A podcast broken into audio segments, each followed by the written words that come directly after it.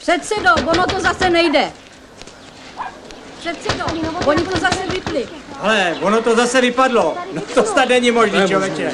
Nazdar Poli, hele, taky ti to nejede? Nazdar Románku, no je to rozbitý. Ale to nechápu, jako vůbec se to ani nepohne. Co s tím? No nevím, tak pozveme si někoho, kdo tomu asi rozumí, ne? Dobrý nápad. Tak podvod co jsem? Podvod, co jsem. Podvod zase. Pod, pod zase. Podvod co jsem. Pod, pod časem. Podvod zase. Podvod co jsem. Podvod zase. Krásný den, milí posluchači, vítejte u dalšího dílu IT podcastu Podvod co jsem. S vámi opět u mikrofonu sedí Petr Polipolák. A Roman Joker Provazník. Ahoj Románku. Čau, čau, Poli, čau. Jak se daří? Hele, dobrý, mám radost. Včera jsme vyreleasovali první díl, eh, sbíráme feedbacky, je to zajímavý, protože konečně po tom čase, co jsme vysílali jaksi do šuplíku a do zdi, tak Hmm. první nějaký odezvy a ohlasy a je to zajímavý, že už to konečně končí tam, kde to má končit, to znamená v posluchaččiných nebo posluchačových uších, podle toho, kdo si to pustí. Přesně, já jsem taky rád. Už to bylo dlouhý a těšil jsem se na to, takže jsem rád, že je to venku. Akorát je tam jedna zajímavá věc a to je ta, že my, jak se vždycky vracíme časově k ničemu, tak jak je tam dlouhá odezva nebo prodleva mezi tím, kdy jsme to točili a kdy to jde uh, live, tak třeba v druhém díle, který teprve půjde, uh, myslím někde na začátku listopadu půjde mm-hmm. live, mm-hmm. tak se bavíme o tom, že ty jsi byl Pít Burčák a já se hrozně divím, že už je Burčáková sezóna. V době, kdy už je Burčáková sezóna pryč. To je skvělý, jo. takže tenhle ten časový paradox, ten, ten tam bude boží. Já si myslím, že to je úplně správně, protože lidi asi poznali, že jsme oba z Prahy, nebo respektive minimálně v Praze pracujeme a tam ten burčák prostě je, to je úplně jedno, co nám tam nalili. Že? jo. Oni nám říkali, že to je burčák a teď lidi neví, jestli to vlastně není správně. Jo, jo, jo, jo. Ty myslíš, že vlastně v Praze, že se pije Burčák pořád. Přesně, přesně tak. Je to tak, no. No hele, prosím tě, tak jak jsi směl? Co, co spodnik, něco zajímavého, nějaký novinky? Měl jsem se krásně, no. Byli jsme, byli jsme na služebce v uh, mojí nejoblíbenější pobočce v Bratislavě. Bylo to fantastický. Všem doporučuji karaoke bar v centru Bratislavy. Mm-hmm. Ještě až tam dojdou za týden, tak tam budou hrát písničky, které jsem tam nasekal v, eh, v těch coinech, co jsem tam dal, protože jsme jich tam dali tolik, že jsme to nestihli ani odtancovat, ani odspívat. Takže doporučuji si tam mít poslechnout Janka Ledeckýho Proklínám, toho jsme tam dali asi třikrát. No tak to bylo super. A cesta tam dobrá, vlak fajnový. Super, super, Jo. hele, cesta, tam super. Nevím vůbec, kam míříš, Románku. Ne, cesta tak byla jsem úplně v pohodě. zkazky, všechno v jo, pohodě. Bylo to, Jo, jo. bylo to moc hezký. No hele, já měl taky zajímavý zážitek. Já jsem byl pozván od svého bývalého kolegy eh, z rádia, ještě opravdu jako 20 let zpátky, na otvírečku jeho vlastní rádiové stanice, kde mi ukazoval, jaký má pěkný studio, že jo, všechno prostě ve vůni a vypolstrovaný a odhlučněný a, a kvalitní mikrofony a všechno. A bylo hrozně vtipný, jak to tak bývá, měl tam kromě nějakých fanoušků, měl tam i takový jako mladý faninky. Nechci říct, že to byly úplně jako groupies, ale takový ty prostě jako eh, mladý faninky, co milují ty, ty, ten rádiový svět. Jo. A on mě tam představoval, říkal, jo, tohle je Roman, ale on už je pryč, mu už to jako nedělá. Já říkám, počkej, Davide, jak nedělá? Teďka jsme jako odstartovali s kolegou nový podcast. A kdyby si viděli se, ty holce úplně rozářily oči a říká, vy děláte podcast, jo? Říkám, no, jenom takový, jako prostě to uvidíme, jak to dopadne. A ona, o čem to je? A úplně byla natěšená. A já říkám, no, tak o IT. Kámo, v životě si neviděl s- větší zklamání v tváři 16-letý holky, než když jsem řekl, že děláme IT podcast. Takže kdybys náhodou někdy někoho potkal a chtěl se jako chlubit, že děláš podcast za živýho boha, neříkej, že to je IT podcast, prosím tě. To jsou i hrozný zklamání. To bylo geniální. No, kdyby řekl, že mám lepru nebo ice, tak podle mě lepší, než jako když jsem řekl prostě IT podcast. To bylo úplně, to bylo, to bylo brutální v té tváři. No, krásný, krásný. Jo, jinak, ale Románko, ty máš ještě jednu, nový, jednu, jednu novou přezdívku, a to je jako mistr zvuku, protože tady máš před sebou takový udělátko, že my už vlastně nemusíme nic dělat. Já vlastně se musím už jenom dorazit a něco tady povídat. Je to tak od toho prvního dílu, kdy jsme vysílali na několik, nebo vysílali, nahrávali na několik zařízení a pak to tak jako podivně mixovali a čistili a tak dále, tak eh, Mik z marketingu se nad námi smiloval díky Miku a koupil nám Zoom Track P4, což je skvělá mašinka, do které zapojíme krásně mikrofony a externí zvuky a všechno funguje to skvěle. A hlavně ta postprodukce s tím bude, doufejme, daleko jednodušší. A navíc se konečně už slyšíme, takže na sebe nemusíme křičet a je, je to boží. Já jsem nadšen úplně. Já taky, já taky. Je to mnohem lepší, je vidět, že prostě jak nám rostou ty posluchači, už máme asi tři, mm-hmm. takže že prostě ten marketing na to, na to reaguje tímhle způsobem. Paráda. No nic, hele, já si myslím, že bychom měli pomalinku přikročit k našemu dnešnímu hostovi a to je Lucka Nová. Uh, úžasná ženská, hrozně veselá, vtipná, chytrá, sympatická, no uvidíš sám, ty si ještě vlastně neviděl jinak, než když jsme spolu komunikovali přes e-mail. Hele, přesně tak. Já vlastně jediný, jak Lucku znám zatím, eh, je prostřednictvím mailu, který jste si posílali, já jsem byl na kopii a už teď se moc těším, protože už to mě hrozně bavilo. Hele, bude boží, jdeme na ní. Jdeme.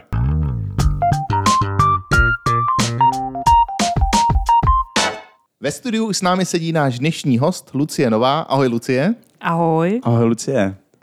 Já musím říct, že Lucie mi poslala SMS-ku, eh, v kolik dorazí, furt to posouvala, nakonec mi volala a říkala, prosím tě, scháním tady nějakého hezkého kluka, někoho pošli. Tak jsem říkal, typická Lucie, prostě tak, jak jsem ti říkal, forky, vtípky, proto jsme si ji dneska pozvali. Přesně tak, já jsem se na to taky těšil, jak jsem říkal. eh, Zatím tě znám jenom pomocí toho našeho krátkého pokecu tady, který byl výživný sám o sobě. A zároveň prostřed- prostřednictvím těch e-mailů, který mě teda hodně bavili, takže já se těším. Ehm, Já se taky těším. Chtěla bych vám poděkovat za to, že jste zmínili moji genderově nekorektní poznámku hned na začátku, abych se představila vašim posluchačům. Já si myslím, že ale posluchači tě vlastně už trošku znají. Za prvé, ty ses nedávno objevila v jiném podcastu, což je potřeba říct, protože zdravíme Markétku a její kvalitní kafe. Uh, je to tak? Ano, zdravím Ano. Markétku i Petra. Lucie tady na mě mává, já si říkám, co se stalo, ona- ona zdraví, jako bohužel posluchači to ne, nevidí, ale zdravíme Markétku. No a samozřejmě ty seš velmi známá osobnost eh, v testerské komunitě, v QA komunitě, člověk, který se o tu komunitu stará, ale k tomu se za chvilku dostaneme, protože nejdřív nám prosím tě, Lucie, prozrať, co teďka aktuálně děláš, co je tvojí náplň práce, protože já jsem koukal tady na to tvoje dlouhý CVčko a vypadá to, že ty seš ten příklad toho, kdy eh, šikovná ženská se do něčeho zakousne a roste takovým tempem, že za chvilku ti bude IT svět malej, to vypadá. Jo, já právě teď pracuji na ovládnutí světa, už jsem jako docela blízko, takže doufám, že mi budete všichni držet palce. A studuju si, sleduju na Twitteru podcast Hvězda smrti, já myslím, že to mám jako docela dobře nalajnovaný. Um, no, ono je to vlastně takový jako vtipný, protože vlastně ono se u mě zas tak moc nezměnilo, jenom jsem přešla z volné nohy, že jsem zase zaměstnanec a jak na volné noze vlastně člověk spíš roste odborně, tak jako zaměstnanec, tak se prostě může stát, že když umí moc hezky klikat, tak se dostane i nahoru. A pak je takový ten známý princip, že skončí na té pozici, na kterou už nestačí, takže já jsem zvědavá, jestli už jsem na ní, nebo jestli ještě půjdu dál a teprve tam na to nebudu stačit. Takže teď pracuji jako VP of Engineering ve firmě, která se jmenuje Zoom International. Je to firma, která neprodává data Číňanům a nedělá ten videokonferenční tool. Dělá tool pro call centra, pro mm-hmm. kontaktní centra. A musím říct, že je to docela zábava. Baví mě to, jsou tam fajn lidi, dělají spoustu blbých vtipů a některý z nich i pracují, takže fajn. Takže i nějaký jako programátoři, který, eh, na který se dá spolehnout. Spousta. Spousta. Právě, teda takhle, hm, teď jestli nás poslouchá nějaký headhunter, tak u nás nikdo není, jo. Ne, ne, ve skutečnosti, Nikoho nemáme? Ne, nikoho nemáme. Ne, ve skutečnosti ta firma jako firma. Firma není máma, prostě důležitý jsou ty lidi, se kterými tam člověk dělá a ty jsou fakt fajn, takže to je důvod, proč jsem tam já. A kolik tam máš pod sebou lidí? No, aby jsme si představili, jak velký ten tým je. Zhruba 80, nepočítám je každý ráno, ale to je velikost našeho engineeringu.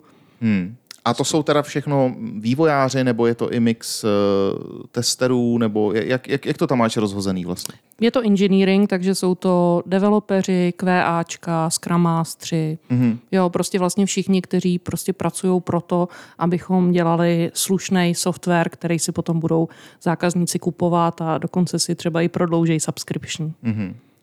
A ty jako člověk, který miluje kvalitu, uh, což víme, víme už dlouho, uh, jak ty to tam vlastně máš, co se týče tvý pracovní náplně? Máš to, že jsi víc zaměřená, řekněme tomu, na ten vývoj jako takovej, nebo spíš to tam honíš po té stránce dodržování kvality, hledání bugů?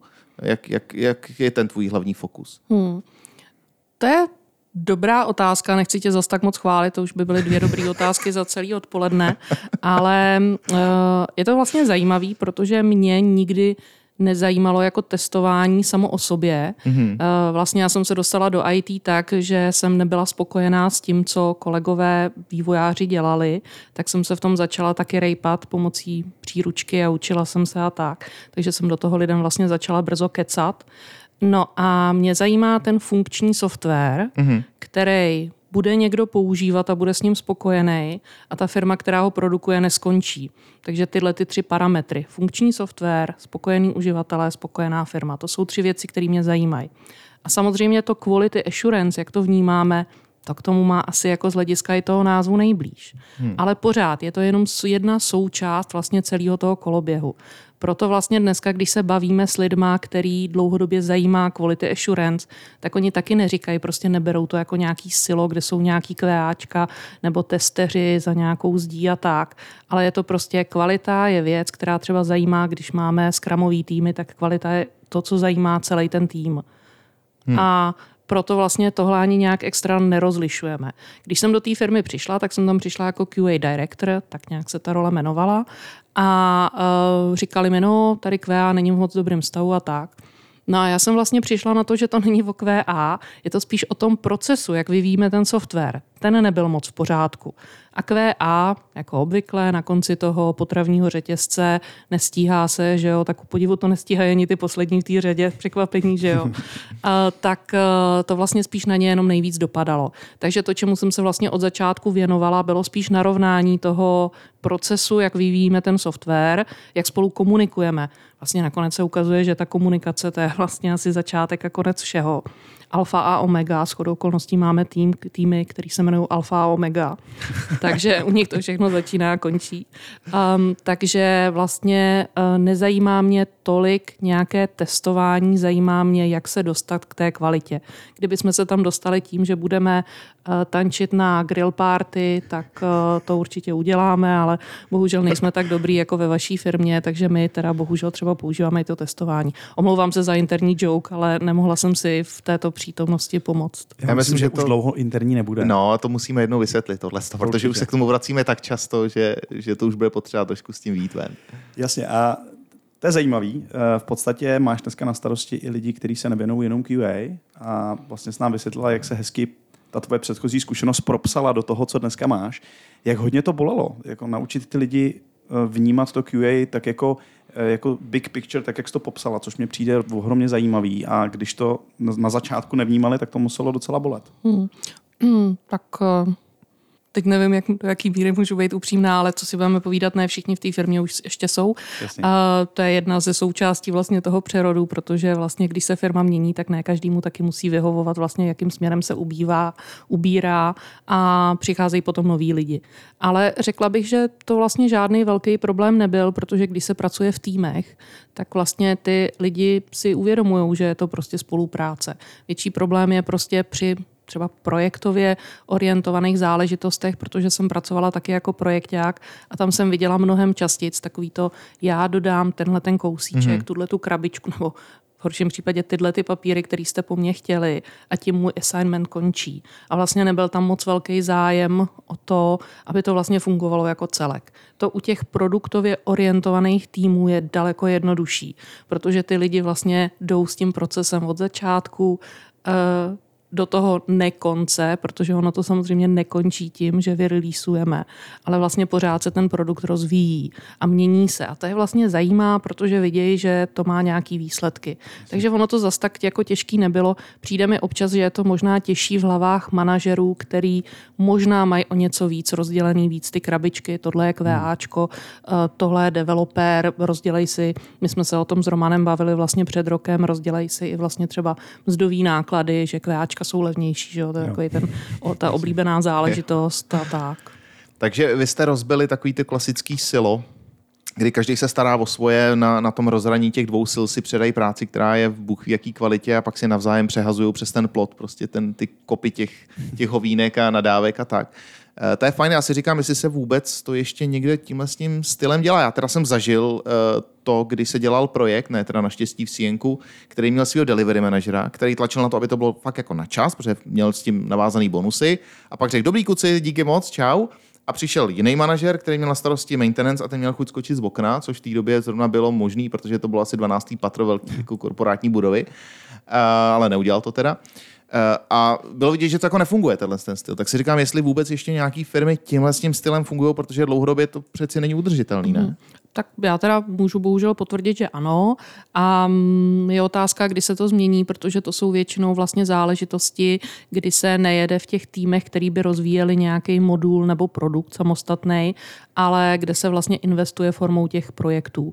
Takže tady máme prachy, někdo nás přesvědčil, že teď uděláme tuhle tu záležitost. Můžou to být věci, které chceme pro rozvoj firmy, nebo prostě něco, co bylo zrovna, zrovna cool, jako zavedení EET, že jo. Hmm. To byly, myslím, že všichni, co na těch projektech pracovali, jsou teď strašně rádi, jako že měli takovou užitečnou práci, takže někdo zainvestuje do nějakého projektu, udělá nějaký business case, který stejně potom nevyjde a vlastně si tam jako vyžádá ty resursy. A to je vlastně jeden z, jedna z těch věcí, o kterých jsme se my, my spolu, Romane, několikrát bavili a to je vlastně jakoby nějaká career path těch uh, lidí v QA, těch testerů, mm-hmm. protože tohle jsou vyloženě většinou projekty, které po nich nechtějí, aby rozvíjeli kvalitu té záležitosti, na který pracují, ale odvedli to testování feature, který jsou zrovna požadovaný. Takže tam není žádná poptávka po automatizaci. Ty lidi jsou třeba strašně super. Oni nejsou, že by nerozuměli IT, používají postmany, restapy, všechny tyhle ty záležitosti to zvládají, hmm. ale vlastně nikdo po nich nechce automatizaci. Takže to, co se po nich chce, je, aby odvedli tu konkrétní práci a zase šli o dům dál. Hmm. Takže ano, pořád vlastně na spoustě waterfallových projektů pracují lidi, kteří jsou třeba nahajrovaní jenom na ten kousíček té práce. Ale tohle u vás nejde. To jsme se dostali do těch jako temných vod ostatních korporací a ostatních firm. Já teda přemýšlím vlastně, jestli se toho můžeme zbavit úplně, Hmm. hmm. protože prostě buďme realisti, že jo, ne všechno budeme řešit tím, že budeme mít agilní týmy, který budou mít nějaký čas na rozjezd, aby se spolu seznámili Hmm. a potom vlastně poskytovali nějaký výkon, takže ano, s tím se budeme asi pořád setkávat, ale u nás ta firma je produktová, prostě eh, teď jedeme pod brandem Eleveo, aby se nás právě ne- nepletli s tou firmou, co prodává ty data Číňanům. To je samozřejmě určitě kec, ale rozšiřovalo se to a naši klienti nám volali, jako prej to tam prodáváte. A my jsme říkali, to nejsme my, vás prodává někdo jiný.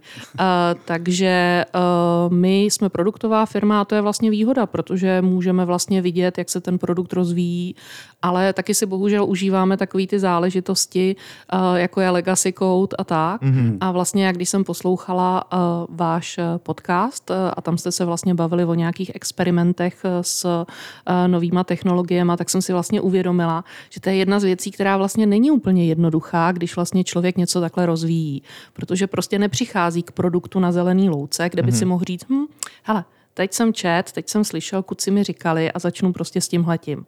Protože my už třeba právě v oblasti toho testování, my už máme vybudovaný nějaký repozitáře a tak. A tam ty transakční náklady na to, to změnit, nejsou úplně jako levný. Hmm. A tam jde o to, jestli vlastně vůbec do toho chceme investovat vůbec ten i vlastně životy těch lidí. Jo? Hmm. To je zajímavé, jak vlastně u, u toho produktového vývoje je to trošku jiný, než když třeba děláš takový ty hopin prostě projekty, že začneš něco udělat, můžeš si tu technologii vyzkoušet a neneseš úplně ty doživotní následky toho, že jsi tam třeba zaved technologii, která se tam nehodila, jenom si si ji chtěl vyzkoušet. Mm. To zrovna u tohohle, to si ještě třeba osobně já pamatuju z, z do prostě Vendava, který taky dělal jako jeden pricingový software a tam opravdu bylo jako velmi opatrně, co se tam zavede, protože říkali, fajn, vyzkoušejte si to, ale než se to tam dostane, tak bacha, jako bude to tady s námi dalších třeba 10-15 let a to je strašně dlouhá doba, hmm. jako na, jako na životní cyklus vývojáře v Praze, že jo? takže hmm. tam jako to je mazec. No jediné, co mě napadá, interní projekty, eh, tam si zkoušíte ty technologie třeba. My zase tak jako na rovinu žádný moc jako velký interní ne. projekty nemáme. Hmm, hmm, Vlastně většina, většina našeho vývoje vždycky směřuje k tomu produktu. jasně. Jo. Že to u nás jedeme docela dost a Románek s tím má zkušenost. jak si jak zra, s oblibou říká, že je navázaný na mzdy v Bratislavě. Je to tak. Jo, jo, je to tak, no ale to je prostě to, že my to děláme trošku jinak. Hmm. U toho produktivního tam to vidím, tam, tam, to, tam to prostě holt asi jinak nejde.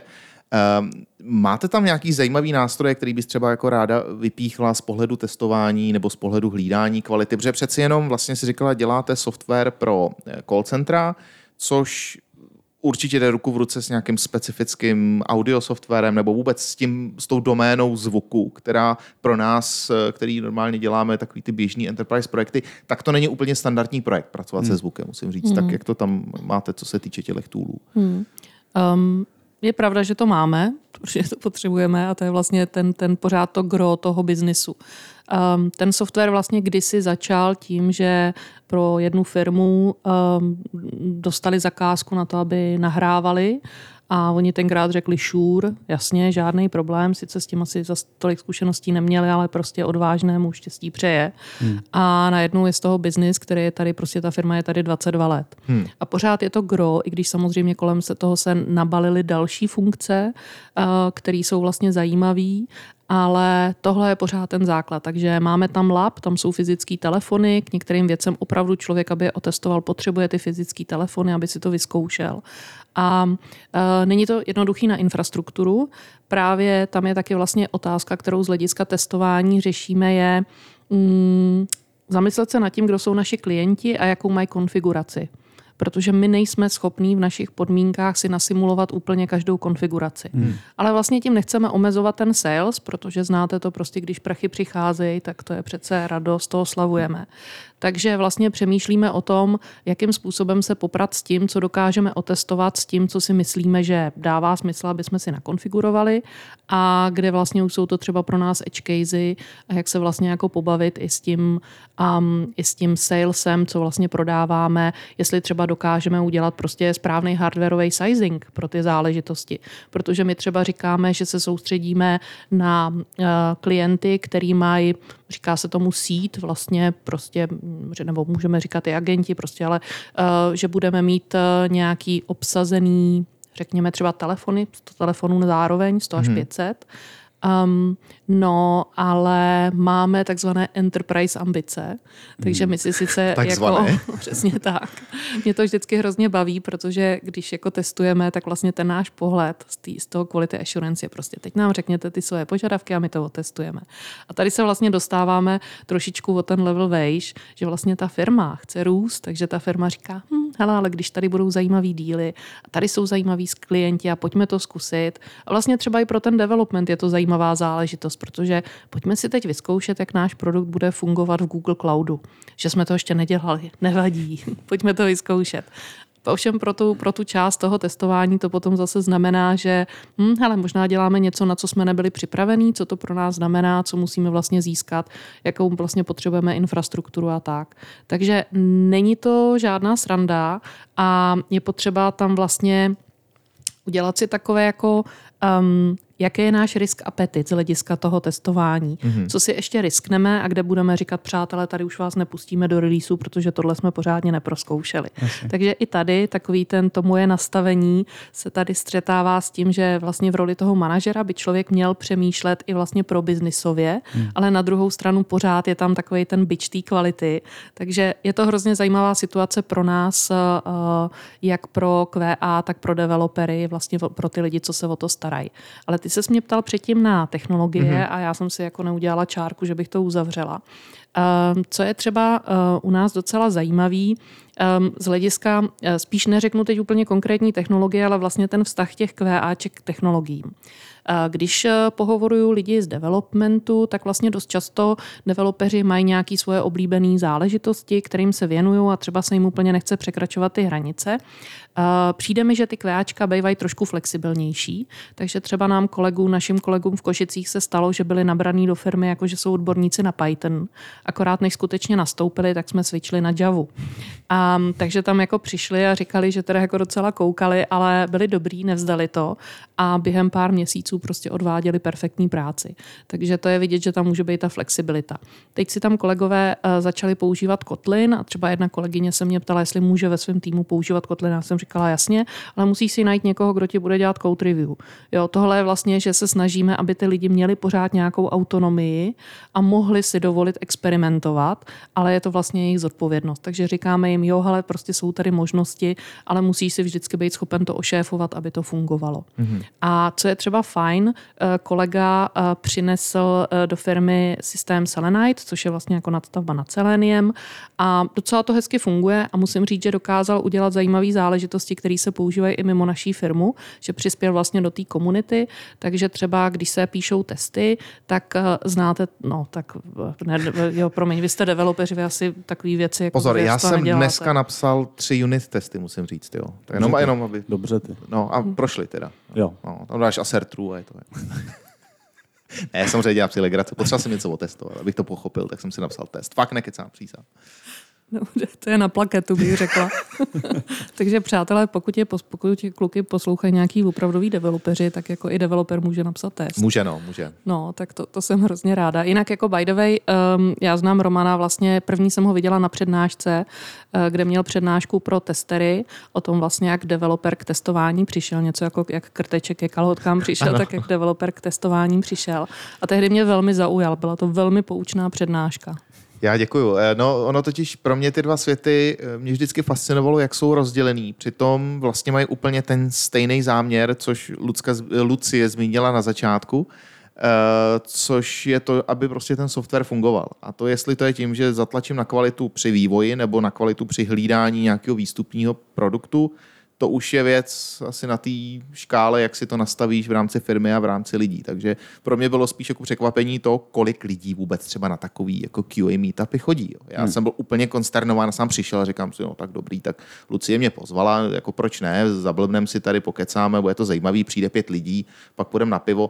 Ono jich tam bylo asi 50. Já jsem jako úplně hotový, kolik lidí chodí. To jinak, milí posluchači, pokud opravdu chcete na meetup, kde to žije, kde se lidi povídají, kde, kde to funguje, tak běžte eh, na protest, ne na protest jako na Václavák, ono se to tak jmenuje, pro eh, dvojtečka test. A to je meetup, který Lucie má na starosti a, a ten, je, ten je super. Tam prostě jako opravdu tam, tam, to, tam to žije. Takže já jsem byl rád, že jsem tam mohl být. A to možná teda, pojďme se u toho trošku zastavit. Eh, Jak to vypadá, jak často se scházíte, jak ta komunita kolem toho se točí? Hmm. Tam je důležitý říct, že já jsem vlastně jenom jedna z mnoha organizátorů. Hmm. Uh, jsem vidět, nevím proč, ale jsem opravdu jenom jedna z mnoha. A ani jsem nebyla u těch začátků. A ten, uh, to uskupení vlastně funguje už strašně dlouho, takže letos v létě byl Stay Protest. Představte si jako Stay Meetup. Hezky. A možná jste si všimli před tak dvěma, třema lety, ještě před covidem, prostě najednou se vyrojily meetupy. Hmm. A, a protestáci tomu dřív neříkali meetupy, byly to normální setkání. jo. Takže ale už jsme se poučili, že se to Na jmenuje setkání už meetup. dneska nikdo nechodí, že? Přesně tak, takže už víme, že děláme meetupy, tak to jsme byli hrozně rádi. A vlastně zakládali to lidi kolem testování, který tenkrát vlastně přemýšleli a říkali, hele, eh, my to chceme trošku jako pozvednout, protože vlastně v té oblasti se pohybuje strašná spousta chytrých lidí, ale dost často i v těch firmách to bylo vnímané právě jako pojďme si jenom něco odškrtnout jo, a budeme tady mít nějaký klikače prostě z univerzity, který to odklikají. A přitom je to prostě celá hluboká jako zajímavá oblast. A vlastně já si pamatuju na dobu, kdy, kdy vlastně já jsem ani nevěděla, že existuje jako prostě pozice testera nebo quality assurance, a to asi ani se neříkalo tenkrát. Prostě lidi dělali software a vlastně nikoho nenapadlo to oddělovat. Mm-hmm. Um, tak, uh, takže vlastně oni říkali, hele, pojďme si říct, jako, že vlastně ta práce má nějaký smysl, má taky nějaký standardy a pojďme se poučit o tom, jak to vlastně dělat líp. Takže takhle se dali dohromady a měli různý jako odnože a vlastně není to záležitost pražská, je to záležitost, že vlastně i v jiných městech, třeba v Brně to docela frčí, že tam se setkávají lidi kolem testování a ono to nemusí být pod hlavičkou toho protestu, prostě o co nám dneska jde, aby jsme se mezi sebou jako potkávali, sdíleli informace a poučili se. No a já jsem se k tomu právě takhle dostala, eh, že jsem si říkala, jo, hele, prostě tady je jako víc zajímavých akcí, teď vlastně můžeme spolupracovat. No a co je hrozně fajn, je, že přestože už my jsme vlastně několikátá generace lidí, kteří se vlastně o ten protest starají, tak to pořád žije. Hmm. Jo, vy jste právě třeba u vašeho podcastu říkali, že vlastně chcete udělat takovou jako sezónu, něco jako na Netflixu, jako season one. Tak já jsem hrozně ráda, že jsem pozvaná do season one, protože ty jsou stejně vždycky nejlepší. Je to že jasný. Jo? Tak. Um, a ono to tak je, prostě věci jako vznikají, zanikají, a jak ty meetupy třeba před těma třema lety vznikly, tak teď z toho meetup, meetup.com jenom chodí, jako že vlastně to končí, končí, mm-hmm. končí. Mm. Já jsem vlastně ráda, že ty lidi kolem toho testování pořád o to mají zájem. Samozřejmě s covidem jsme se přes přesvědčili do uh, onlineu, hmm. což bylo hrozně vtipný, protože na začátku jsme byli hrozně cool, protože jsme byli jedni z prvních, kdo dělali online. Ale to bylo víceméně náhodou, protože my jsme chtěli pozvat zahraničního hosta a takže jsme ho domluvili online a jenom, že se prostě sejdeme v jedné firmě a tam se na něj všichni podíváme a dáme si k tomu nějaký jako uh, pivo a chipsy. Hmm. No a najednou jsme byli zavřený, ale vlastně jsme měli už připravený celý ten jako stream a tak, takže jako jsme jenom se přesvědčili do onlineu. Ale pořád jako na rovinu je to super a umožňuje to třeba, um, je, že jsme si udělali workshop na TDD, test driven development, jo. A fakt jsme tam měli workshop a bylo to jako fajn, prostě jo, jde to. Ale stejně těšíme se na to, že se budeme potkávat jako fyzicky. No a my jsme právě loni udělali ten jeden experiment, že jsme si mysleli, že je pauza v covidu, tak jsme pozvali um, člověka, takový docela zajímavý, nevím, jestli ho znáte, Joker. A já jsem si říkala, ten by možná mohl mít co říct. A, a on přišel, no, tak Romane, řekni nám, jak se ti to líbilo. Nebylo to krásný, zase jsem si to užil, eh, občerstvení, všechno, tak jak to mám rád, prostě kompletní akce. Skončilo to a zase za tři, za čtyři dny, možná za týden, mi Lucie píše přes Slack a říká, hele, prosím tě, jako dobrý, odezvě, ohlasy pěkný, ale mám takový problém, budeš muset jít na covidový test. Takže já jsem do té doby vůbec jako nech, nechtěl jít na žádný covidový test, jsem říkal, počkám na očkování, nechám se to děbnout, ale nenechám se jako hnát na žádnou roštovačku. No samozřejmě jsem hned musel prostě na takový ten opravdu jako deep výtěr. No a bral jsem to tak, psal jsem zpátky Luci, říkám, vidíš, já jsem vám říkal, že si od z mý přednášky něco odnesete. Takže nakonec to, myslím si, dobře dopadlo, že snad jenom ten jeden člověk, co byl pozitivní a, a, a jako dopadlo to všechno dobře, ostatní byli negativní, ale bylo to zajímavé. Já byl půl roku zalezlej, jednou jsem říkal, je to jedna jediná přednáška za tři čtvrtě rok, ale pro Lucí to udělám, přišel jsem a musel jsem na tu roštovačku. Takže máš to u mě, ještě si to stále pamatuju, ale, No. ale bylo to fajn. Bylo Ne, my jsme byli rádi, že jsi přišel a vlastně jako nedá se říct, že by to bylo připravené, ale chápej, my jsme fanoušci testování. Takže my jsme jako, Já úplně vidím, jak Lucie říká, prosím vás, sežeňte mi jednoho nakaženýho. On přijde za chvilku Roman, my ho strčíme tady do první řady a začne kašlat a je, je to ruka v rukávu. ne, jako, ale zase Popravdě řečeno musím říct, že vlastně když třeba začalo to samotestování, tak hmm. jsem si o tom něco jako přečetla, abych věděla, jak hluboko mám jít a tak. A když jsem šla prostě na ty testy m, eh, taky jako poprvé, eh, tak jsem byla trošku zklamaná. Říkala jsem tomu kosmonautovi, co to tam jako odebíral, tak jsem právě jako říkala, jako to je všechno. A tak se tak jako podíval, no šla jsem, jo, ale prostě potom jsem jako samozřejmě jsem prově, prověřovala tu kvalitu toho testování, no. Hezky. Takže Lucie, um, málo, málo šli do, do hloubky, takže si chtěla vrátit vstupný prostě. No, Jako v podstatě jo. Dneska teda, eh, než jsem se šla s váma potkat, tak jsem šla taky na antigenní test, protože hmm. nebudu nic nechávat náhodě, že jo. A jak říkám, testování mám ráda. Takže jsem si prošla ten proces, jako jak to vlastně dělají a tak. Mě vlastně hrozně zajímají procesy, jak vlastně ty věci fungují. A proto je hrozně nebezpečný. Občas mám taky tu chuť ty věci jako zkoušet. A ten put sebezáchovy je takový trošku slabší. Um, seděla jsem u stolu kolegy, šla jsem, měla jsem nějaký interview, pohovorovala jsem člověka k nám a, a on měl na stole takový velký tlačítko. Představte si to velký červený tlačítko s nápisem no. Jo. A já jsem si tam s ním hrála asi 10 minut, no samozřejmě jsem to nevydržela, zmáčkla jsem ho, protože jsem to musela otestovat.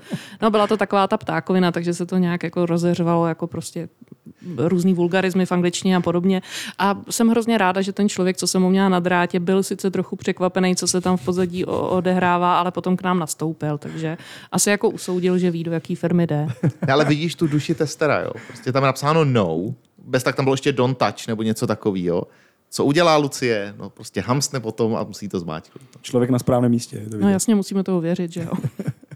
Ale to je takový jako obecný mindset. Já mám právě kolegu, eh, nebo bývalýho kolegu, který eh, to byl který tak jako zarytej QA a ten přemýšlel, že úplně opustí IT a bude se třeba věnovat eh, tím, že bude testovat nějaký plynový potrubí, že úplně měl v plánu, že to třeba budou někde jako, na, protože oni je někde vyhodějí prej, oni to pak jako mají třeba zkusit, já nevím, nařezat, nebo vyloženě poškodit tu infrastrukturu a zkoušet, co to udělá v tom odběru a tak. Ten toho byl úplně hotový, ten, ten to úplně miloval, ten když šel koupit rohlíky, tak tam vždycky vyťukal integer max plus jedna, prostě na těch samoobslužných pokladnách, jenom aby viděl, co se stane. S ním nešlo jít nakupovat. Prostě ten, než to vyťukal, tak jako rohlíky stvrdly. Jo. Takže některý lidi to mají úplně hozený, hozený jako do tohohle směru a Lucka evidentně není, eh, není výjimka. No. To je hezký. A to jsou zajímaví lidi. Kolik takových lidí je, a když to srovnám takový ty jako oddaný QA, eh, oproti takovým těm testům, který tím nějakým způsobem proplujou a možná to i vidějí jako cestu právě někam dál. K tomu máš hodně blízko eh, k těm lidem, tak jak tohle vidíš? Hele, já si myslím na rovinu, že je to to samé jako u developerů že to není vlastně jako zas tak úplně jiná množina, protože mm, co si budeme povídat, v životě každého developera přichází chvíle, kdy mu nabídnou, že ho povýšejí, takže vlastně se musí jako rozhodnout, jestli bude špatný manažer, anebo uh, stejně špatný expert. Ne, prostě většinou se to stává těm lidem, který mluví, jo, nechci vás varovat, ale uh, těm, těm tichým developerům se to tolik nestává. Mm-hmm. Um, takže uh, v tom QA je samozřejmě, já se snažím pracovat samozřejmě s lidmi, který to bude bavit um, a který budou chtít, aby se ta oblast někam dostávala, ale Nemyslím si, že je to nějaký jiný než v jiných, jiných povoláních. To máte jako třeba se Scrum Masterama, to je teď v poslední roky velmi populární role a protože mě ten agil hodně zajímá, tak hmm. se v tom jako pohybuju a taky vlastně sleduju, že jsou lidi, kteří to berou jako povolání, takže pracují a jsou jiní, kteří to vlastně vyloženě žerou, takže jezdili třeba um, v Čechách nebo po celém světě jsou agile coach campy, jeden se děje i tady vlastně každý rok v Čechách a tam prostě vlastně vidíte ty zarytý, který hmm. prostě ještě v 11 noci jsou schopní si prostě po, po, popovídat o tom, jestli ve Scrumu používat roadmapu nebo ne. Jo. Taky to tady máme, já jsem vlastně byl Scrum Masterem dlouhou dobu tady. A je to občas pěkný pozorovat ten svět těch, eh, těch developerů s těma, s těma Scrum Masterama, kdy vlastně ten, eh, ten developer za mnou přijde a řekne, že chce objednat hotel, protože jsem ten Scrum Master, že jo? tak pak si musíme vysvětlovat, jak to teda funguje a jaká to je role. Počkej, on jako Scrum Master není sekretářka nebo co? No, no, no, přesně, přesně. Trefila Impediment uh, bulldozer, že jo? Ještě se přesně, přesně. A pod to se schová vlastně všechno. Jo, takže ten hotel tam sedí. máš nějaký překážky že jo, v práci. To je jasný. Přesně. Zase! my tady furt vlastně žonglujeme s takovýma dvouma termínama. To jsou QA a, a devs, nebo testeři a vývojáři. Uh, my to řešíme, já kdykoliv jedu do naší zlínské pobočky, která je vyloženě založená na tom, že tam je většina z těch lidí jsou, jsou QA, tak vždycky u třetího piva vlastně dochází k tomu, že tam přesně tohle řešíme a to je ten trend, kdy QA opouští kvalitu a jde za vývojem, což jako je logický, protože když se bavíme, automatizace je standardní věc hlídání kvality dneska, dělá to každý, prostě píše si ty skripty, píše si kódy, používá Selenium, používá milion dalších věcí, takže vlastně má pocit, že už může vyvíjet. A najednou se mu otevře, jako v tom devu se mu otevře ta dlouhá kariérní cesta, která třeba u toho QA povětšinou jako není. Ty víš vlastně na té přednášce, o které jsme se vraceli minulý rok, tak já jsem na tohle zmiňoval, že pro mě to je jako obrovská příležitost, která není z mého pohledu úplně ještě jako vyřešená, že vlastně ty QA utíkají. Jak to máte u vás? Snažíte se, aby QA tam jako zůstali, aby opravdu dobrý tester měl tu svoji kariérní cestu pořád na tom, řekněme, QA tracku? Nebo předpokládám, že se stává, že furt lidi utíkají i u vás do vývoje, je to tak? No, je, je to pravda. Mm, ale tam je otázka, mně se líbí, že si použil to slovo utíkaj, jo, protože to Mně vlastně, to tak přijde, že jo, to jako útek, útěk. Hmm. Uh, o co se vlastně snažíme je, aby vlastně to nebrali jako útěk. Um, protože jedna věc je, uh, jak jsi říkal, uh, dneska s tou automatizací většina uh, těch QA rolí, který, nebo u nás máme jedině kolegy, kteří mají automatizaci. Tam jako není prostor pro eh, manuální testery, přestože je potřeba občas na něco kliknout, protože když náš klient kliká, tak my si musíme umět taky kliknout, hmm. jo. Ale nikdo nešel do IT, aby na něco klikal. To, jako, to fakt jako asi ani, ani vy. Ne? Ne, ne. dobře. Ne. Takže právě uh, jako uh, to je vlastně ta věc, že my máme docela vysoké nároky na to, kdo k nám přijde a ne třeba každý kandidát to splňuje, protože ještě třeba není prostě na té úrovni vyzrálosti, šel kolem automatizace, ale ještě to není tak, že by ji jako dělal sám. Hmm. A my bohužel v naší firmě, ta firma zase není tak velká, aby jsme měli prostor ty lidi zaučovat. Hmm. Tam vlastně očekáváme, že budeme zaučovat ohledně našich procesů a našeho eh, produktu, ale na to, aby jsme je vlastně učili, jak se stát eh, testerem s automatizací, tak na to prostor nemáme. V tom už hledáme eh, lidi, který to budou splňovat. No a když se bavíme o tom přechodu, tak jeden z důvodů přechodu, a to si nebudeme jako za, za nic jako namlouvat, když lidi ve firmách eh, nebo v jiných firmách prostě uvažují o tom, že přejdou z QA do developmentu, tak jedním z nesporných důvodů jsou prachy. Jasně. Dokud QAčka i právě ty s tou automatizací budou brát jako fakt jiný prachy, než berou developeři, tak se to bude dít. A to je potom jako na těch manažerech, aby si uvědomili, jako jestli chtějí, aby to testování, automatizované testování s tou přidanou odborností bylo v pořádku, tak musí ty lidi umět zaplatit. A druhá věc je, v naší firmě neuvažujeme o tom, že ten člověk je QA nebo je developer. Samozřejmě prostě máme tam nějakou QA komunitu, ale eh, jde nám spíš o ty lidi, protože ty mají ty zkušenosti. Takže není takový problém, když někdo přijde s tím, že by chtěl jít do developmentu.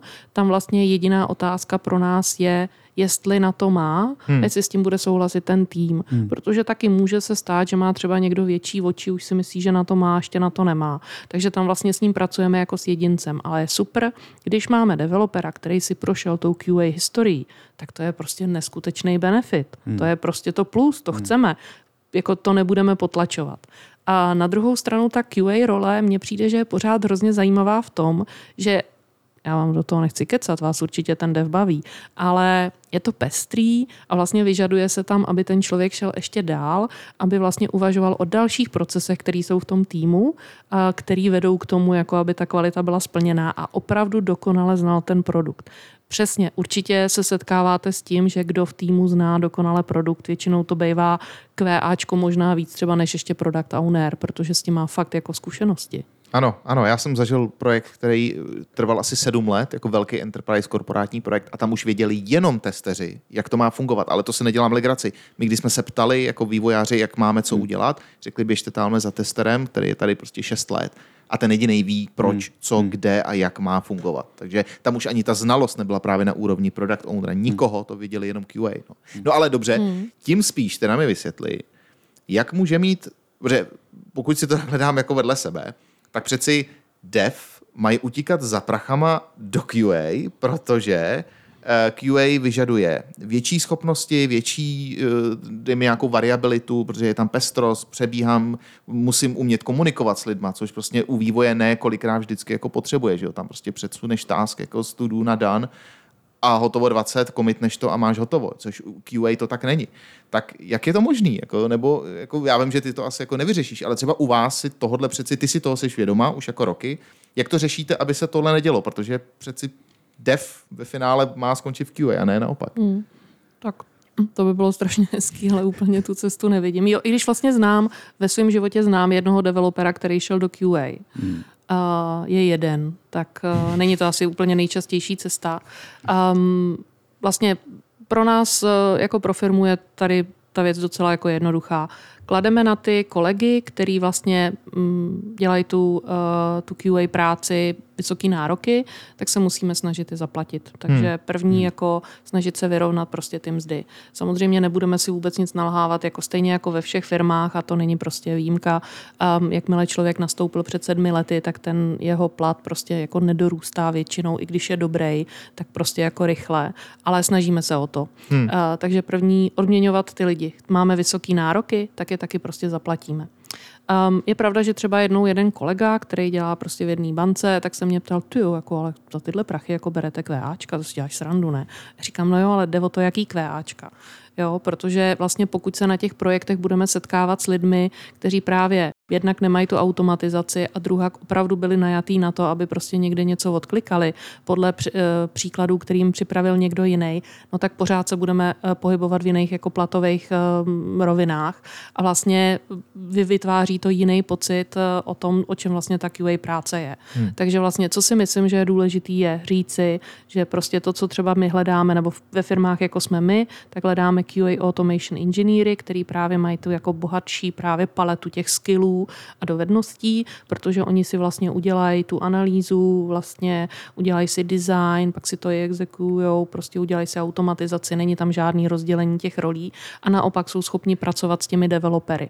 No a na druhou hmm. stranu po těch developerech chceme, aby jim prostě testování nepřišlo jako sprostý slovo a to musím říct, že v některých našich týmech je fakt super, že když jde jako do tuhýho a máme nějaký prostě testování, kde chceme fakt ověřit předtím, než to releaseujeme těm našim eh, klientům, tak eh, se toho nebojí a prostě jako taky si kliknou nebo prostě spustí ty testy a to je potom jako radost to vidět, protože to je to, k čemu asi směřujeme, že tu hmm. kvalitu nebudeme vnímat odlišně, Jasně. nebudeme to brát tak, že máme nějaký tamhle jako gatekeepery a tak, hmm. ale prostě ta kvalita je to, co zajímá celý ten vývojový tým. K tomu směřujeme, aby vlastně Hejte, víte, že mě by ani tolik nevadilo, kdyby vlastně se zrušila, teď, teď možná mě někdo ukřižuje, ale kdyby se zrušila jakoby role jako obecně QA, Um, já pořád si uvědomuji, že máme přidanou hodnotu, protože vlastně my se cvičíme v určitých záležitostech, takže jo, jako máme přidanou hodnotu. Ale vlastně to, co nás zajímá, je pořád ta kvalita. Nás nezajímá, kdo ji dělá, Jasně. ale že se k ní dostaneme. Takže když by prostě, když budeme mít, a jsou i firmy, které vlastně úmyslně zrušily QA roli, aby přiměli ty lidi, co si spustí ty nebo napíšou ty tři unit testy za rok, uh, jo, tak uh, aby vlastně to dělali častěji a aby prostě brali tu kvalitu za svou. Hmm. Hmm. Takže a to, to, to, to je zajímavý jako způsob, jako zrušit ty role a prostě říct, hele, tvůj cíl je, aby ten software fungoval, buď si ho napiš, eh, nebo si ho otestuj, nebo se kluci dohodněte, ale a holky. To, to je dobrý no, způsob. Konec konců Scrum tohle říká. Měli bychom všichni dělat všechno, ale... Dobře, to uh, ale říká jako teoreticky. Jo, jo, to jako... jo, jo. A já věřím, že to někde třeba i fungovat může, jo, ale určitě ne v projektově řízené firmě. Hmm. To je velmi složitý eh, vysvětlit to zákazníkovi ale jinak si to představit rámcově dovedu. Hmm. A No, promiň, že, že ti do toho skáču. Samozřejmě nechci říct, že by jako vlastně naši kolegové byli jednoduše nahraditelní, protože pořád um, tohle je ideální stav, ale k tomu se asi hned tak nedostaneme, hmm. protože by to byl vlastně velký záhul pro všechny členy toho týmu. Uh, představme si, že máme existující setup, existující tým a najednou těm lidem řekneme, že si budou psát jako testy. Uh, myslím, že to by byla hodně krátká moje kariéra a nejsem si úplně jistá, jestli by tam nebylo krve jako po nějaký párty ve vaší firmě. A uh, to je to je vlastně asi ten problém. A jak když se ještě vrátím o kousíček zpátky, jak jsme se bavili vlastně o těch, eh, o těch um, softwarech, tak co je třeba taková malá věc, malý plugin s velikánskou jako úspěšností je, že vlastně ve všech firmách nakonec dospějeme k tomu, že chceme nějaký test management. Jo. A to je ta nejnutnější práce. Jo, počkej, ještě psaní dokumentace, to je taky jako vybalování prádla po dovolený. Jo. Prostě když už je ten software hotový, co se tady budeme cercat s nějakou dokumentací, prostě ten kufr někam uklidíme a budeme dělat, že tady to prádlo není. Tak eh, tohle je vlastně ta záležitost, kdy my prostě chceme vědět, co vlastně testujeme, jaký jsou výsledky a my bychom třeba občas i u těch automatizovaných testů chtěli vědět, co testujou. No a my jsme právě samozřejmě přemýšleli o tom, jak to udělat tak, aby ty lidi neměli uh, ví mnohem víc práce, takže kolega přišel s pluginem, že když vlastně si správně člověk napíše ten automatizovaný test a napíše si ty kroky a popisy už do něj, tak vlastně na tlačítko to může updateovat v tom test management management systému. Hmm. A to je to, k čemu chceme dospět. My chceme mít nějaký přehled, to je přesně jak si říkal v tom Scrumu. Jo? Hmm. Tam se vlastně v, v tom agilním manifestu se neříká, že dokumentace ne, ale že jsou asi zajímavější věci, třeba hmm. jako ten fungující uh, software, ale ta dokumentace pořád jako v mnoha ohledech dává smysl. Tak stejně tak vlastně popis toho testu. Ale pojďme ty věci dělat tak, aby jsme tím netrávili zbytky svého mládí, že jo. Mě už to jako, jako docela ubíhá, takže jsem taková šetrná v tomhle ohledu. Ale aby to přesto fungovalo. Takže hmm. tohle jsou věci, věci, které vlastně můžou být přidaná hodnota. A vlastně nepotřebujeme na to si pořizovat nějaký extrémní softwary, ale vlastně uvažovat o nich rozumně. A hmm. to je hrozně fajn, když potom člověk dělá s takovýhlema lidma, který prostě přijdou s touhle změnou, která pomůže hrozný spoustě lidí. Hmm. Hmm. Kód je dok- dokumentace, ne, Románko? E, no, říká se to. Ale víš, jak to je ve skutečnosti. Jasně, jasně. No, mě to zajímalo s těma, s těma pluginama a vůbec s těma toolama, protože my jsme se tady bavili, eh, vlastně se bavíme o těch rolích a o tom rozdělení té práce, ale zajímá mě to teďka trošku jako technicky, protože ty jako VP of Engineering, ty nad tím máš oko, Eh, co teďka frčí, co, co, jaký, jaký tooly používáte, co, co teďka opravdu jako QA komunita má ráda, co se týče prostě toho, toho testování. I ten plugin si zmiňovala, to je vlastně plugin hmm. do čeho, když se tak um, blbě Selenite a používáme hmm. pro ten test management test trail.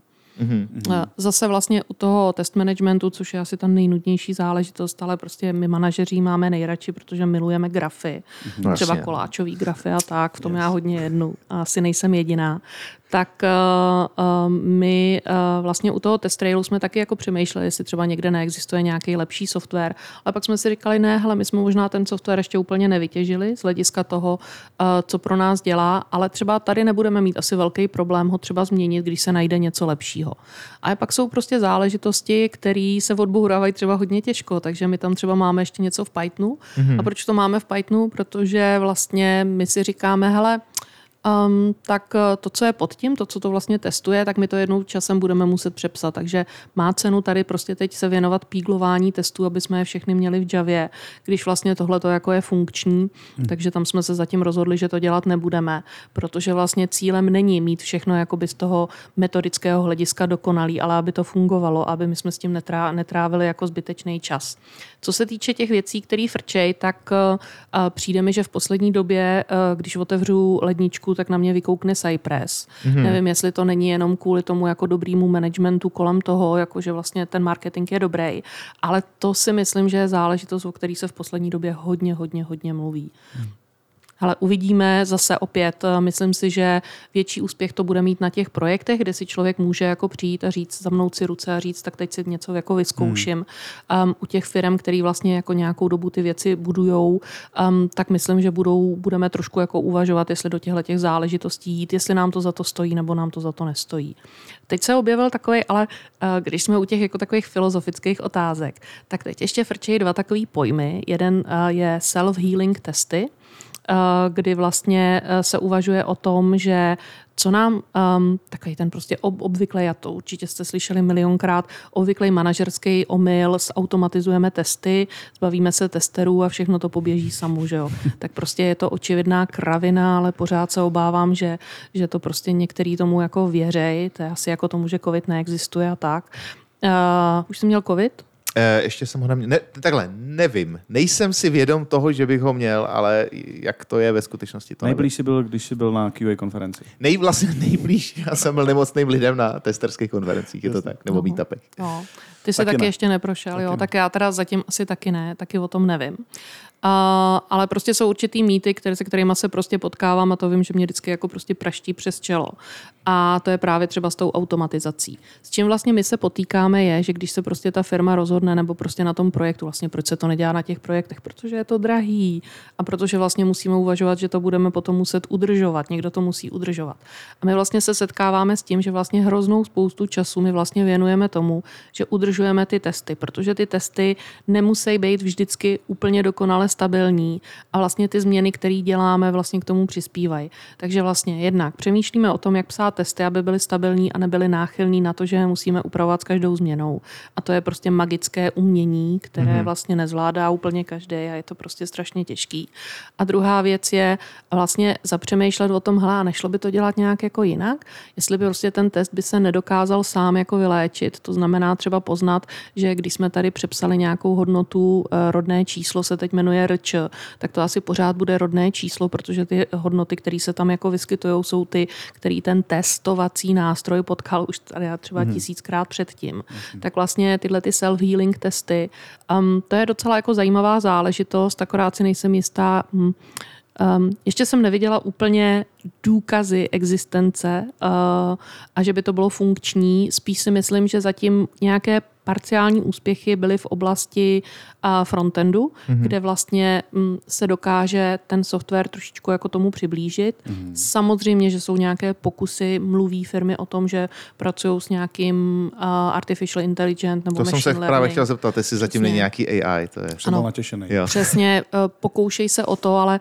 obávám se fakt na rovinu. Neviděla jsem ještě nic, čemu bych opravdu jako věřila, že to bude jako fungovat. Přišlo mi, že jsou tu zatím pokusy, ale já doufám, že správnou cestou, protože opět zase to, co vlastně ta přidaná hodnota těch lidí v tom QA je, jak uvažují o tom testování, ano, ne to, že prostě budou někde jako manuálně něco opravovat. No a teď se objevil takový další pojem, který se mi hrozně líbí. A akorát nevím, jestli to nebude takový nějaký trošku jako UFO, jestli to neprošumí. A to jsou autonomní testy. Jo, hmm. dostat se ještě o level dál a když se tady bavíme prostě o nějakým jako a, autonomních vozidlech, a, tak a, jestli vlastně by tohle třeba taky nemohlo fungovat, že bychom vlastně se zbavili um, částečně té své práce, kdy vlastně vyvíjíme ty testy hmm. a byla tam nějaká možnost, aby vznikaly jako autonomně.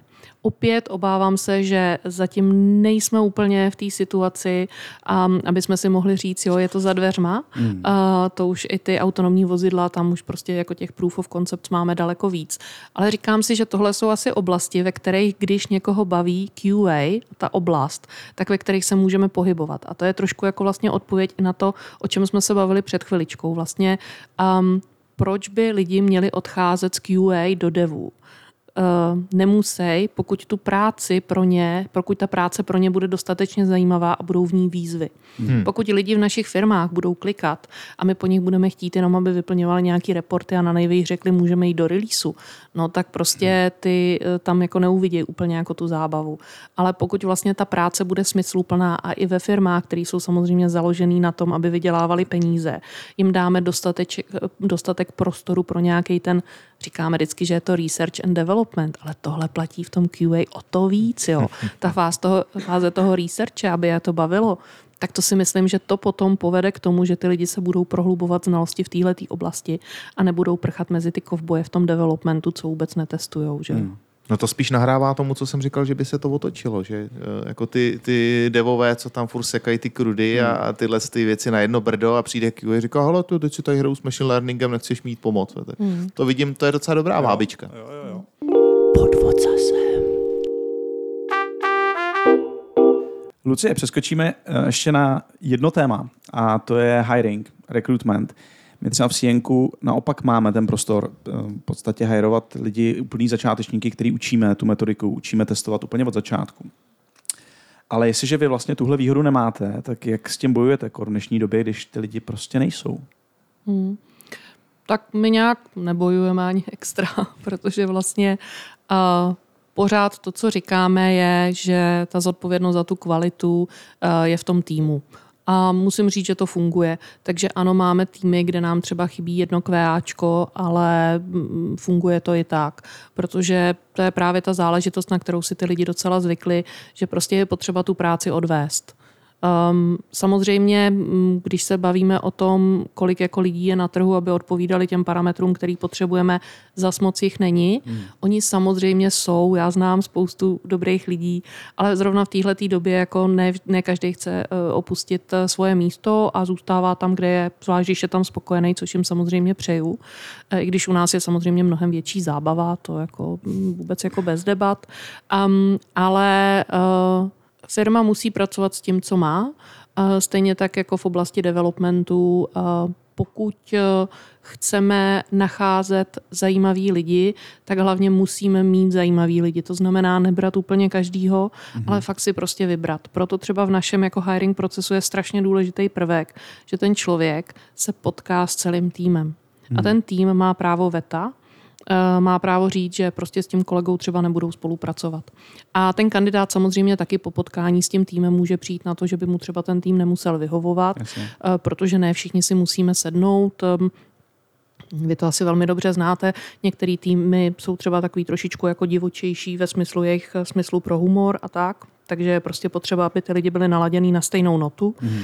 A uh, u toho vlastně i ty týmy přemýšlejí třeba, to se mi hrozně líbí, že vlastně když dáme tuhle tu důvěru tomu týmu, tak vlastně já potom vidím, jak ty lidi fakt jako přemýšlejí a říkají, hele, uh, my si nejsme jistí, jestli třeba tenhle ten člověk s náma vydrží, ne kvůli nám, ale protože spíš ho vidíme na té trajektorii uh, jít dělat freelancera. Hmm. Jo, takže ano, i tohle je prostě prvek, jestli vlastně ten tým chce investovat svůj čas do někoho, kdo možná úplně není přesvědčený, že chce pracovat jako v produktovém týmu. Takže ten hiring není to jednoduchá záležitost, zabere to čas, určitě ani v naší firmě nebereme lidi ze dne na den, ale je to právě proto, že si vlastně vážíme i těch lidí, kteří už u nás pracují a chceme, hmm. aby vlastně jako jsme ty týmy podporovali a nenarušili jsme je. Vy to asi znáte velmi dobře ze Scrumu, že, nebo z vašich týmů, že každý nový prvek, který se přidá do toho týmu, tak vlastně mění tu velocitu hmm. a je potřeba na to reagovat, takže tohle si hodně vážíme. Co se vlastně snažíme těm lidem jako ukázat, je i vlastně ta firma, takže my třeba nemáme hmm. žádný fancy kanceláře, to vy taky ne, jak tak koukám, ale uh, na druhou stranu jako jsou tam zajímaví lidi, takže my ty lidi zveme, aby se prostě přišli podívat, aby se třeba podívali, co ty lidi mají pověšený uh, na zdi. Jo, hmm. jestli je to třeba koláčový uh, hmm. graf nějakých incidentů, anebo jestli je tam napsáno všichni umřeme a tak. Jo. Prostě, aby jako vlastně načerpali nějakou tu, tu energii a vlastně řekli si, kam jdou. Hmm. Jsou určitě firmy, které mají jako cool kanceláře, ale prostě taková ta autenticita hmm. to možná jako promluví. No a to setkání s tím týmem, třeba jdeme na oběd, protože tam ty lidi jsou trošku jako uvolněný a my vlastně chceme, aby ten, ten um, to interview pro toho člověka bylo zážitek, protože jako co si budeme povídat pořád, je to interview. Asi jako těžko může být něco trapnějšího na světě mimo kolonoskopie. Jo. Takže prostě furt je to interview, ale snažíme se vlastně přistupovat k těm lidem s respektem, k těm kandidátům a aby vlastně to byla záležitost, která je baví. Hmm. Teď jsme třeba vlastně přidali do našich interview i takový domácí úkol, který máme pro kvéáčka, máme třeba pro backendáky a je to zase záležitost, kdy nechceme ty lidi zkoušet, ale chceme mít téma, o kterém se bavit při technickém kole. Hmm. A ono se samozřejmě mnohem líp baví o tom vlastně, že si to kváčko udělalo nějaký testy a s čím se tam jako pralo. A nebo vlastně ten kolega, když jako vyzkouší něco, samozřejmě i ten developer má udělat nějaký testy. To jako je prostě ten styl, že jo, který jako razíme. A mrkám tady na Romana. A uh, je potom vlastně o čem se bavit a je to hmm. prostě mnohem jednodušší, než třeba jsem zažila nějaký pohovory, když jsem byla pohovorovaná na nějakou technickou pozici, kde se mě třeba na sucho ptali na nějaký prostě záležitosti a chtěli po mně, abych psala nějaký selekty uniony na papír. Já jsem tak hmm. jako koukala, a říkala jsem no. si, a víte, že pracujeme v IT, jo. Hmm. Protože psát select na papír mi přijde jako fakt jako hodně divný. Jo. Takže prostě uh, co vlastně v tom hiringu, o co se snažíme. Být transparentní, takže těm lidem ne, neslibujeme pink future a říkáme jim třeba, že máme týmy, kde je ten legacy kód mm-hmm. a že prostě teď je to většina té práce, která tam je. Druhá věc, přistupovat k ním res, s respektem a uh, uh, dát jim možnost, aby získali co nejvíc transparentních informací o té firmě. To si myslím, že potom asi funguje mnohem líp, než prostě stravenky hmm. a nebo multisport karta. Jasně. Jasně. A na kolik kol vlastně míváte ty pohovory? Tři kola. Tři kola. Jo, okay. takže první je prostě s manažerem, to je ta moje role nebo role kolegů, většinou zjišťujeme si kandidát neslintá a tak. A druhý kolo je vlastně technický pohovor, kdy se potká buď s některým, buď třeba s tech experty, hmm. anebo se potká s kolegy z týmu a třetí kolo je právě s tím týmem. Hmm. Když je to třeba mezi tím je ten domácí úkol, když je to třeba QA, tak se potkává jak s naším garantem za tu technickou část. Máme takovou hrozně super super kolegyni. Na tým miluju to, že vždycky, když mi někdo řekne, že nějaký test nejde automatizovat, tak jako se mi rozáří oči a říkám, Dominiko, tenhle ten test prý nejde automatizovat. ono to je za dvě hodiny se automatizovat. tak nějak, Klasika. jo. Takže vlastně to je uh, takový jako pro nás garant eh, za tu technickou stránku a ještě se potká ten člověk jako s kolegy QA z toho týmu, to je jako ten předvýběr, no a potom na konci vlastně s celým tím týmem. A i v tom covidu jsme se snažili, aby ty lidi třeba viděli naší kancelář, takže když to nebylo technicky možný, tak jsem si hrála ve svém věku na youtubera, tak jsem chodila s mobilem prostě po té kanceláři a ukazovala jsem, jak to tam Hezky. vypadá. Hmm. Musela jsem teda místama, my máme docela temný kanceláře, v IT je to ale úplně OK, takže se musela občas rozsvítit přesně. Hmm. Ale snažíme se fakt, jako aby ty lidi dostali maximum informací. No chudáci ty vývojáři, co tam byli v tom tmavém koutě, teď jim tam někdo rozsvítil, že ty krvavý oči úplně zhasněte. Úplně si to představuji. A IT crowd, já no, si myslím. Přesně, přesně. přesně víme, za těma dveřma. Přesně, myslím, že víme, o čem mluvíme. No takže když už někdo projde takovýmhle sítem a, a u vás zakotví, tak to zní, jako by tam neměla být nikdy žádná špatná událost, nějaký fakapík. Já si myslím, že bychom možná, kdybys nějaký takový našla, protože nevěřím tomu, že se nestalo něco z tvý kariéry, kdy jsi řekla, do prčic, ale tak to jsme fakt ale pohnojili. Máš na závěr nějakou takovouhle historku? Mm, já teď o tom přemýšlím, protože vlastně nevím, co vybrat. Jo? Já, jsem, já mám takovou celou jako sbírku jasně, jasně. a jenom přemýšlím, která vlastně um, ta záležitost je taková jako zajímavější.